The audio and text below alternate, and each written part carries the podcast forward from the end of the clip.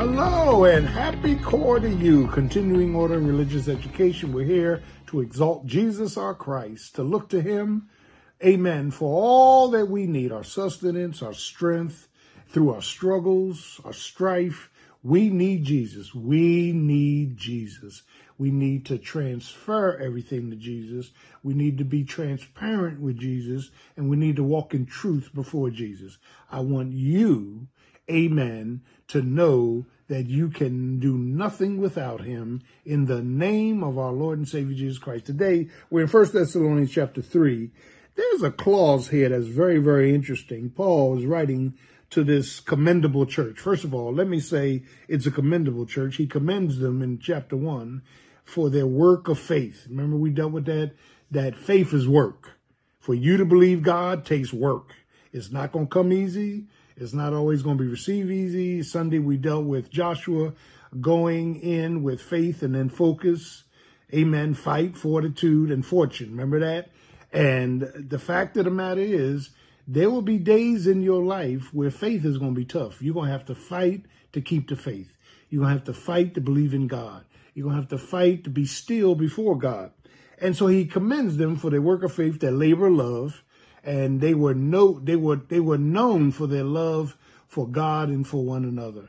Jesus said, "The world will know you're my disciples by the love you show for one another." So they were known for their work of love, I mean, the work of faith, their labor, of love, and their steadfastness or perseverance and hope. They never lost their hope, and and we can't lose our hope in spite of all the mess that we see out of Washington D.C., the social injustice uh, all of the unrest, the, the chaos, we got to stead, be steadfast in Jesus, that the Lord is going to move in his own time and perfect that which concerneth him. Now, so he commends this. This is a commendable church. But here in chapter 3, he talks about Timothy, one of his sons in the faith, that they were worried. They didn't have telephone, text messages, phones. They were worried about their faith.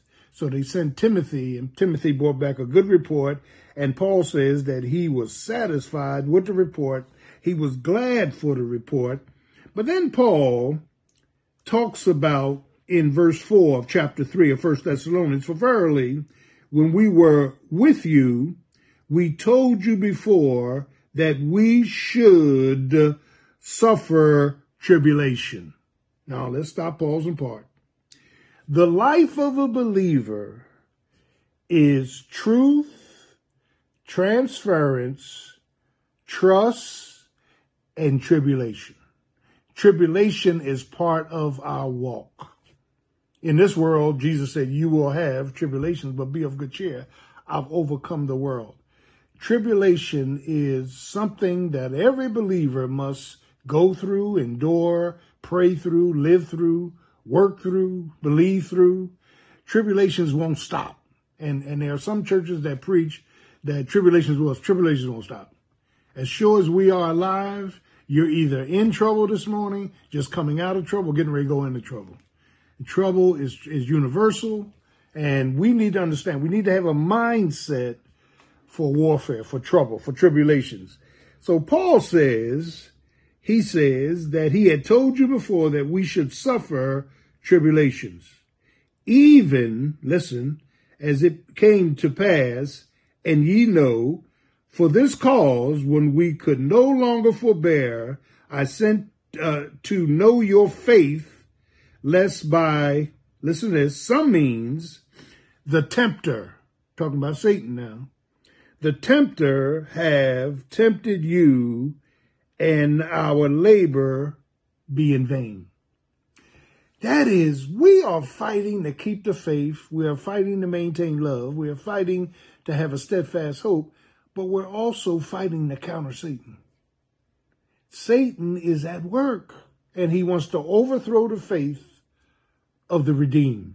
He wants to stop them from believing. He wants to hinder how they walk, hinder their whole theological approach. And so Paul says in verse 5, and this is my text, for this cause.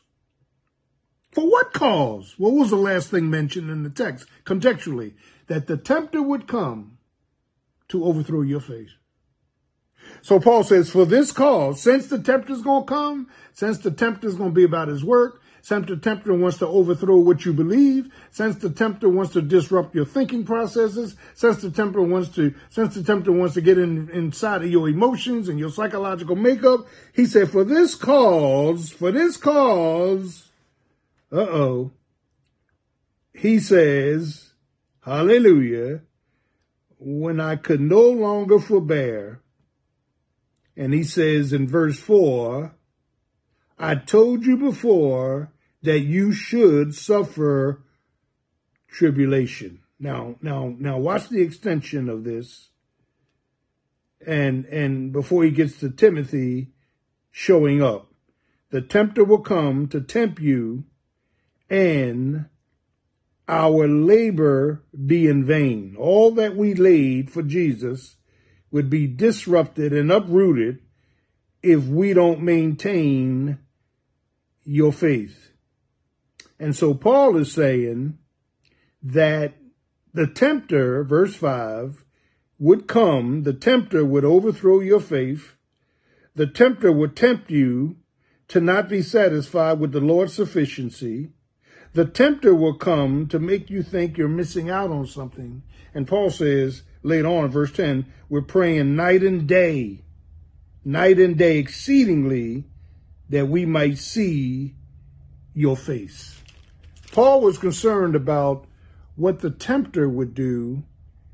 Amen. And they prayed against the tempter. We have to learn to pray against the devil. We got to learn to understand the word of God and pray against some of the routes, some of the things that the tempter would want to do in disrupting and overthrowing and discouraging your belief system.